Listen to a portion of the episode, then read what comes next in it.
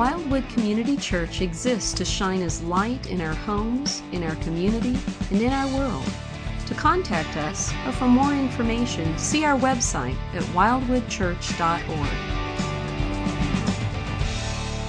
Well, if you would, please take out your Bibles now and turn in them in the New Testament to the book of Philippians and chapter number four. If you don't have a Bible with you, should be one under a chair in front of you, and you can turn in that Bible in the back portion to page 156, and you would find yourself at Philippians chapter 4. I want to tell you a little bit of a story about a guy who was a jogger, and uh, he learned over time that he enjoyed jogging at night, and he also knew that jogging at night was dangerous if you were on the street. So he would often jog through this large cemetery. It had rolling hills and everything. And one night he's jogging through the cemetery and he stumbles and he falls into a freshly dug grave that he hadn't seen that was there. And of course, he's in this grave and it's got these steep walls, and he's suddenly trying to find his way out, and he soon resigns himself to the fact that he can't get out. And he thinks, I'm going to have to wait here till morning and daylight until someone comes by. However, a few minutes later, there is another jogger coming through the same cemetery, and lo and behold, he goes into the same open uh, graves that had been dug there. The second guy spends some time. He realizes he's boxed in. He tries to figure out a way to get out. And finally, he realizes, I'm not going to be successful doing this. And just about that time, the second jogger feels a hand on his shoulder from behind. And these words come out it's no use. You can't get out. Boom, the second guy is all the way out. This massive leap up and out of the grave. Well, you know, do you ever feel in your life like you have been boxed in and it's troubles and difficulties in life that have boxed you in? And you'd like to get out from them, but you realize, I can't. Maybe you feel that way today. Maybe you have felt that way sometime in the last month. But if you remember what it feels like to be boxed in like that, just want to ask you do you remember the, the anxiety and the worry that starts rising in your gut like a flood? Can you feel that? You know, sometimes we feel like, well, you know, when your worries and concerns and anxieties, they pile up all around you. Do you ever feel this way? Hey, I've got so many troubles right now that if anything bad in addition happens today, it'll be two weeks before I can even begin to worry about it. You ever had that experience? Uh, I had a week like that very recently. Literally, that was my thought. If one more bad thing happens, it's going to be two weeks before I have time to even process this and begin to worry about it. Anxiety is a big issue from difficulty and adversity in our culture. Do you know that there's more than a billion dollars spent in our culture every year dealing with anxiety issues? It's money spent on drugs and alcohol because people are trying to deal with anxiety that they feel. Uh, maybe they're spending money on a visit to a psychological facility because of their anxiety. Maybe they just go to a fitness center because of the great anxiety that they feel. There's a lot of escapism that goes on in our culture. People want to be distracted from the anxiety that they feel and the worry they're experiencing. And some people become addicted to things like TV and, and movies and video games because they're just trying to escape for a little while the anxiety that they feel. Now, I want to I want to put everything on freeze frame for a moment, and I want to ask you this question What are the top two worries and concerns that you have right now? I want you to really think about that. What do you feel anxiety over right now? Top two things. I want you to even write them down if you can. What are the top two worries and concerns that you have right now? It may be worries over health issues. It, it may be concerns over relationship issues. There may be money issues. May be political issues. What are the top two worries and concerns that you have this morning? And as you think about those, I want to ask you another question. What choices has God directed that we should take when it comes to dealing with the issues of anxiety in our life? We're involved in a study of the book of Philippians, and we're in chapter 4. And we said the theme of chapter 4 is maintaining right choices is vital in our spiritual life. The choices you make and I make will make you. The choices you make will make you. And we said we were going to look at some quotes over these few weeks uh, about the issue of choices. Last time we looked at this quote from Joanne Rowling It is our choices that show what we truly are far more than our abilities. So true. And then here's another quote today there are always two choices, two paths to take. One is easy, but its only reward is that it's easy. You know, when we have to face adversity and difficulty in our life, the easiest thing we can do about that is to worry. The easiest thing that we can do is to fret, to start wringing our hands over that. That's the natural thing. No one had to teach us that. We just naturally learned the easy response to adversity and difficulty. The title I've given to the message today is Choose Prayer Over Anxiety. And it focuses on chapter 4, verses 6 and 7. And what I want to do is I'm going to read these verses. I'm actually going to tack on the very end of verse 5, invite you to follow along in your Bible as I read these verses. The Lord is near. Be anxious for nothing but in everything, by prayer and supplication with thanksgiving, let your requests be made known to God. And the peace of God, which surpasses all comprehension, shall guard your hearts and your minds in Christ Jesus. Paul lays out for us a different way to handle things, a different choice that we are to make when we face adversity and difficulty and it involves choosing prayer over anxiety. Now, there's a lot of sayings out there about prayer that relates to worry and concern and anxiety. Uh, here's one Life is fragile, handle with prayer. Perhaps you've heard that one. Here's another one God, this is a more modern rendition God answers knee mail. And here's another one. This is really up to date. Get online with Jesus. Upload your worries, download his peace. Well, in many ways, that's a pretty good summary of these verses.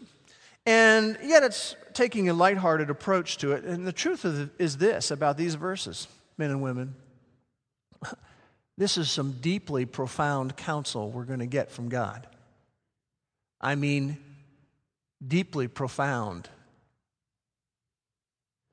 You know, you'll notice it says at the end of verse 5 there, the Lord is near. And when we looked at these verses that precede verses 6 and 7 last time, we said when it talks about the Lord is near, we felt like the, the reference was to his return, that he could return shortly. And it becomes a motivation, his near return, to resolve conflicts and squabbles. But I also believe that this is one of those rare times that we find in the Bible where there is likely a double reference to a phrase. Why, when you're talking about conflict, it's important to realize that his return could be soon and therefore we should resolve a squabble. On the other hand, I think also, as it leads into verses 6 and 7, when he says, The Lord is near, I think he's not just talking about his return, but I think he's talking about his presence in the best of times and in the worst of times, He is there with us. He is near. It could be the spring, it could be the summer, it could be the fall, it could be the winter. And by the way, We're all in one of those seasons of life. Some of us are in the spring season of life, some of us are in the summer season, some in the fall, some in the winter season. In every season of life, He is near. And we need to be reminded of that. The Quakers used to put it this way The Lord is at your elbow. The Lord is near. And because of his presence and his nearness, verse 6, he says, Be anxious for nothing. The New Living Translation says, Don't worry. Don't be troubled. Don't be fretful. In other words, stop wringing your hands. Stop tossing and turning. Stop pacing the floor. Now, I want to remind you when Paul says that, be anxious for nothing. Don't worry. He is not in the tropics somewhere sipping lemonade and singing the 1988 Bobby McFerrin song, Don't worry, be happy. He's not doing that. We all know that he is in a situation that's very, very, very dire. And so, what we have here is real life practical help. Look again at verse 6. He says, Be anxious for nothing. The New Living Translation, don't worry about anything. Is it a big thing? Don't be anxious about it. Is it a small thing? Don't worry about it. Keep your finger in Philippians 4 and turn with me to the Gospel of Matthew in chapter number 6. Because Jesus talked to his disciples along the lines of this issue of worry and anxiety. And he understands that we can be that way. And I want you to see how repeatedly he's bringing this out to the disciples in Matthew 6. Notice in verse 25, he says, For this reason I say to you, do not be worried about your life as to what you will eat or what you will drink, nor for your body as to what you will put on. Is not life more than food and the body more than clothing? He says, Don't worry. Be anxious for nothing. Verse 31 Do not worry then, saying, What will we eat, or what will we drink, or what will we wear for clothing? Verse 34 So do not worry about tomorrow, for tomorrow will care for itself. Each day has enough trouble of its own. Now, as Jesus is saying these things in Matthew 6 to the disciples, the backdrop of all of that is that of the Heavenly Father. And Jesus is, in essence, saying the Heavenly Father is large and in charge, and the Heavenly Father cares. And because He's large and in charge, and because He cares, don't worry. Now, I want to ask you a, a, couple of questions here, and I want you to be completely honest, all right? Does anyone here wish that they could worry more? Anyone wish that you could worry more? Uh, I'm not seeing any hands up. Because we don't want to have to worry more and be filled with anxiety more. Now, we're going to be honest, right? Here comes another question how many people wish that they could be in control of their life? All right? How many people, come on now, we're going to be honest. My hand is up here. The truth of the matter is,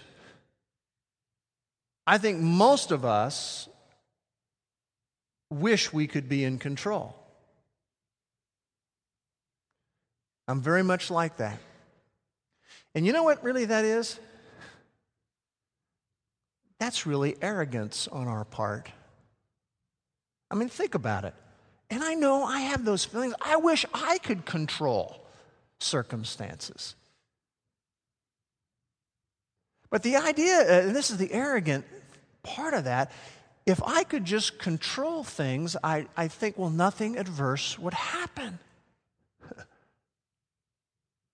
And that's not true. I'm just trying to point out this that part of worry, men and women, is we're frustrated that we're not in control. See, that's part of the anxiety. I'm not in control and I don't like it.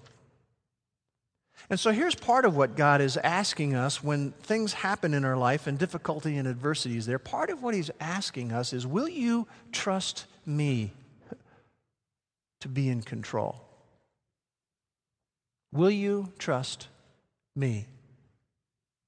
Philippians 4 6. Be anxious for nothing. Don't worry about anything. Why does Paul and the Holy Spirit and God Himself say to you and I, don't worry. Ever think about that? Why does He say that? Why is His counsel in that direction? Well, I want to give you a couple of reasons why, I believe. The first thing is it accomplishes nothing. It gets us nowhere. Remember how the Lord said in, in Matthew chapter 6 and verse 27, He says there, Who can add a single hour to their life because you worried about something? It accomplishes nothing at all. I like Vance Havner. He said this Worry is like a rocking chair. It will give you something to do, but it won't get you anywhere. And that's so totally true. Don't worry about anything. Be anxious for nothing. The first reason why is it accomplishes nothing. But here's another reason why God gives us that counsel, and that is that it drains your joy. It drains your joy. In English, the word worry comes from a Middle English word, worlen, W O R L E N. And the word worlen is a word that meant to strangle. Now, I want you to think about an older English sense of worry, because you could say at one time in the English language, I'm going to worry that person. And, and, and, then the word meant to assail, to attack, to harass, to uh, afflict trouble on somebody. So if I said to him, I'm going to worry you, that's really what I meant. That's the older English sense of the word. And when we worry, what happens is it sort of strangles our life. We experience distress. We are troubled. It will drain your joy. You worry enough and you have enough anxiety, it will steal your health. It will submarine your sense of well being. Proverbs 12 25 says, Anxiety, listen to this, anxiety in a man's heart weighs it down. How true that is. And I remember thinking, in the last week or so when I had a lot of this stuff, anxiety that was sort of piling on me. And you know, that's exactly what happened to me. My heart was weighed down by it all. So, what is the preferred alternative? Well, what does he say? Be anxious for nothing, but in everything, by prayer and supplication with thanksgiving, let your requests be made known to God. The New Living Translation says it simply this way pray about everything. Don't worry about anything, pray about everything. And what we have here is what's called the replacement principle. See, this is what's missing from the little song. Don't worry, be happy. There's nothing replacing anything in that song. But here, when it says, don't worry about anything, pray about everything, there's a replacement factor at work. So here's what happens worry looks around us at everything that's happening. Prayer looks to Him. That's the difference. And prayer should be our first priority, not our last resort. Notice again, back in verse 6, he says, Be anxious for nothing, but in everything. How many things fit into that? Everything does. You see, nothing is too big for God's greatness, and nothing is too small for God's tender care. And that's why the Lord Jesus says in Matthew chapter 10 hey, no bird falls from the sky without the Heavenly Father knowing about it.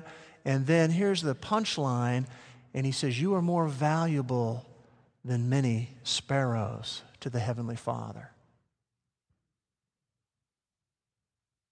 Be anxious for nothing, but in everything. And by the way, um, and you have several terms here for prayer, and I like Wiersbe's little outline of this part of the verse. He sees in this verse adoration, supplication, and appreciation. It's an easy way to remember it. Adoration, the word prayer, supplication, the word supplication, and then the idea of requests, and then appreciation. That's the idea of thanksgiving. There's those three dimensions. When we pray about everything, it's those three elements are involved. Let's look at them. Verse 6 Be anxious for nothing, but in everything by prayer. It's a word that is related to the word worship.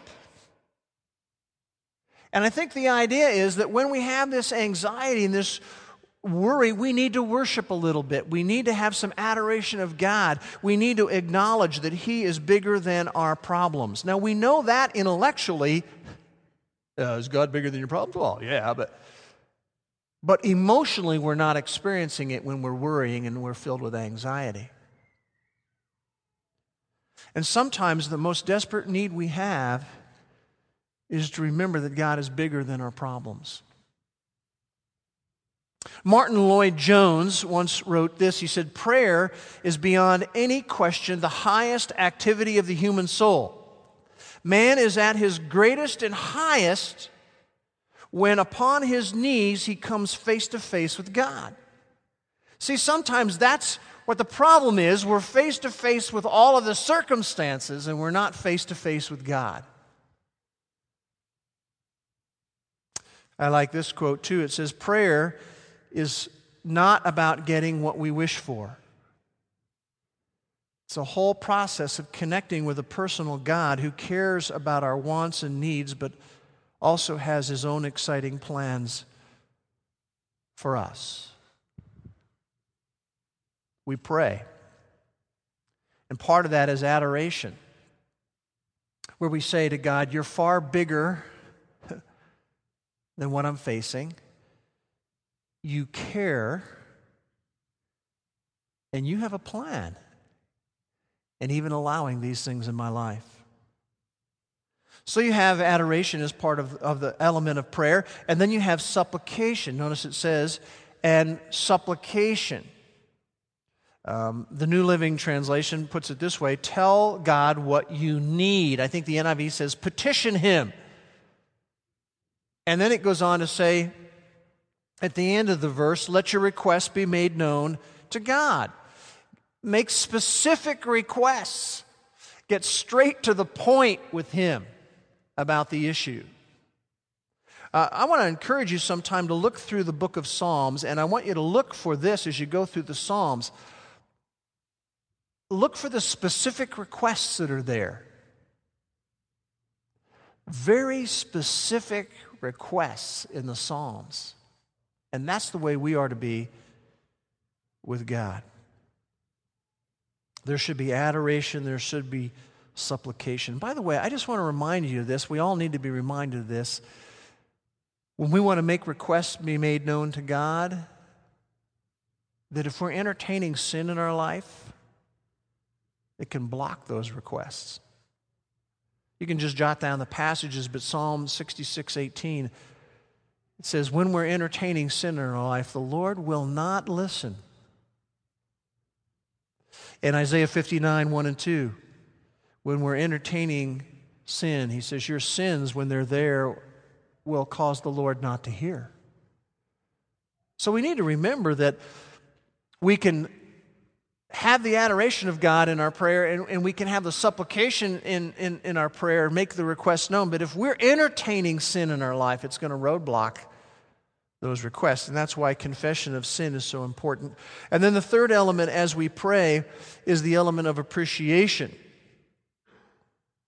You'll notice he says there, be anxious for nothing, but in everything by prayer and supplication with thanksgiving.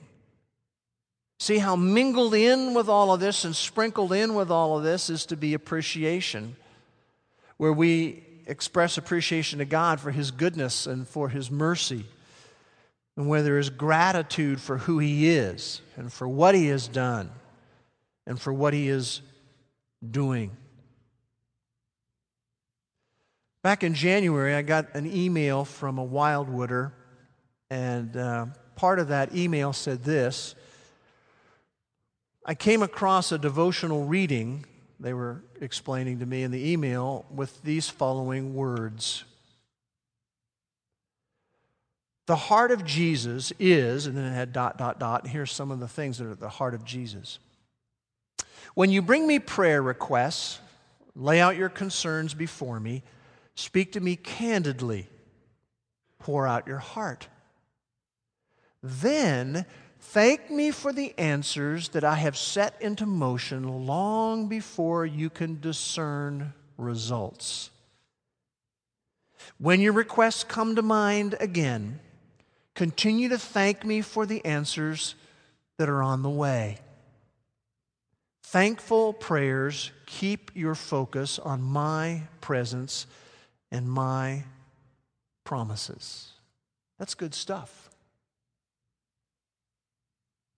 Be anxious for nothing, but in everything, by prayer and supplication, with thanksgiving, let your requests be made known to God. See, the also the idea seems to be as we face difficulty and adversity in our life, it's like God wants to say to us, "Hello, I am king of the universe. Today and every day I'll be handling your problems." And we need to remember that. I need to be reminded of that.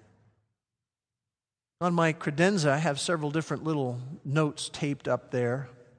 One of them says this Heavenly Father, you are in charge of everything that is going to happen to me today, whether it be good or bad, positive or negative. May I be thankful from my heart for everything that happens to me today. Amen. Pretty good little prayer to have.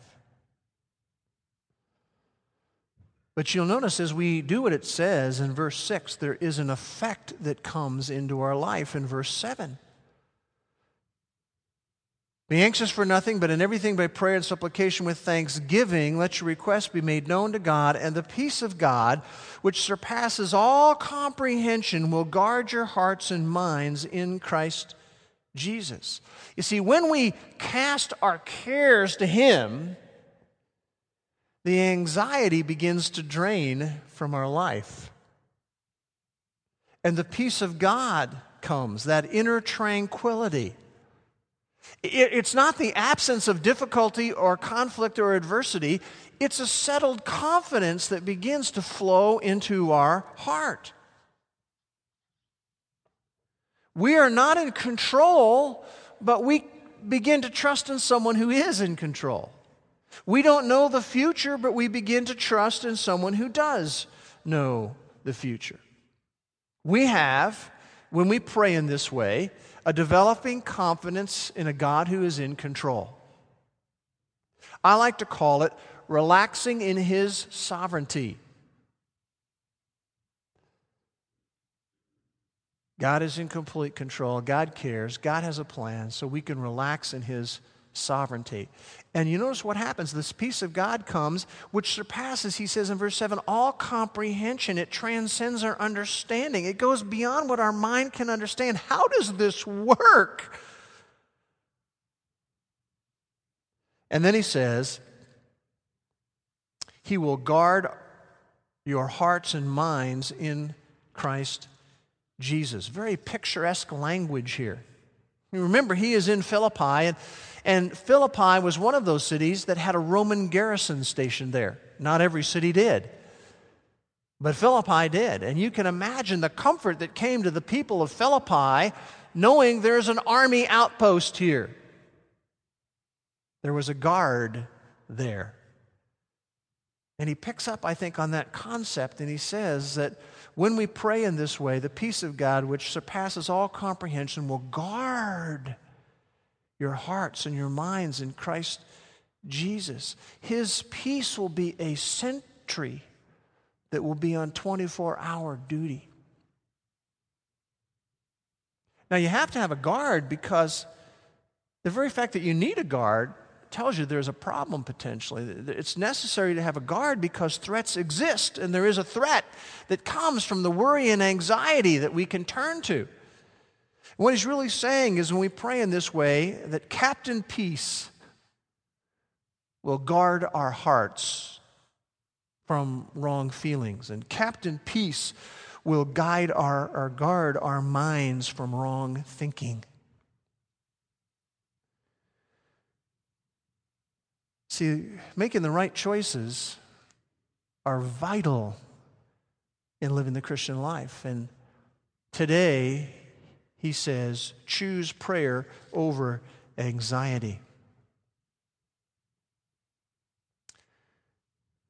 And Joseph Scriven wrote the classic song.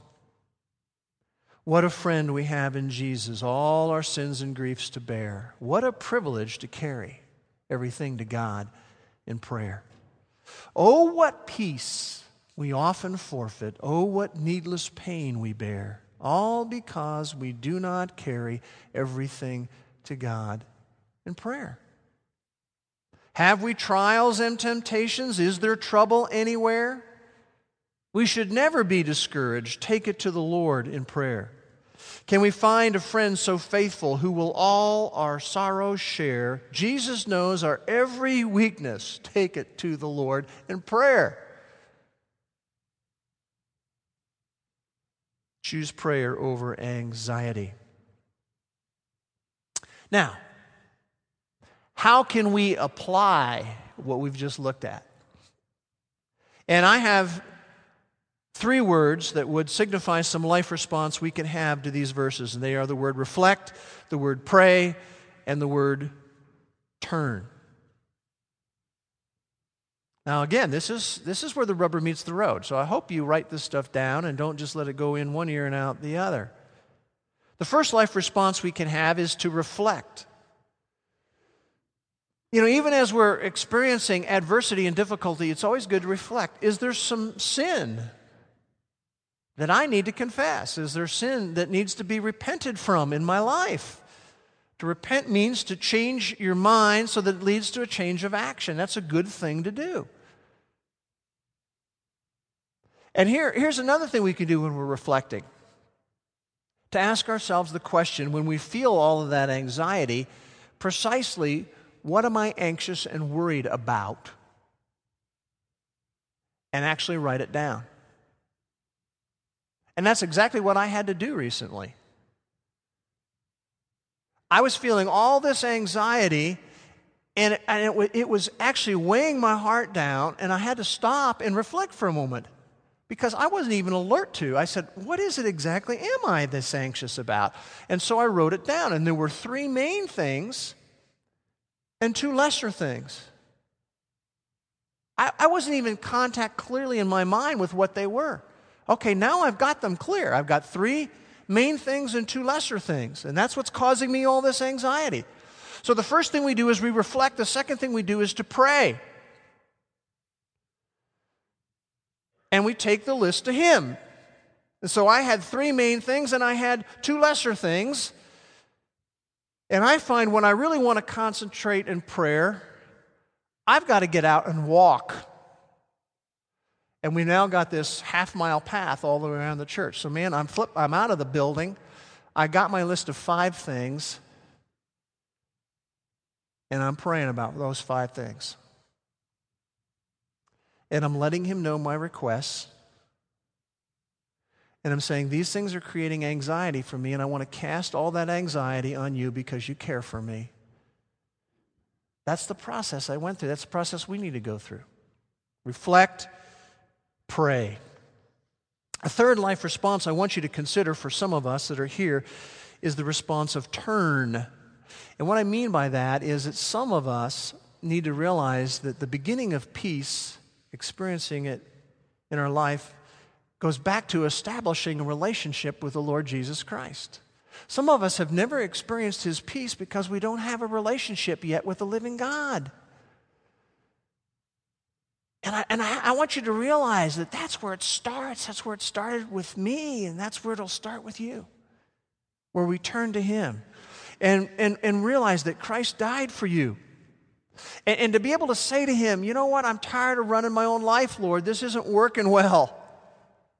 And where you confess that the biggest problem I have in my life is I've been trying to live my life my own way. And that you choose to surrender to the hound of heaven who's been chasing after you for quite a while.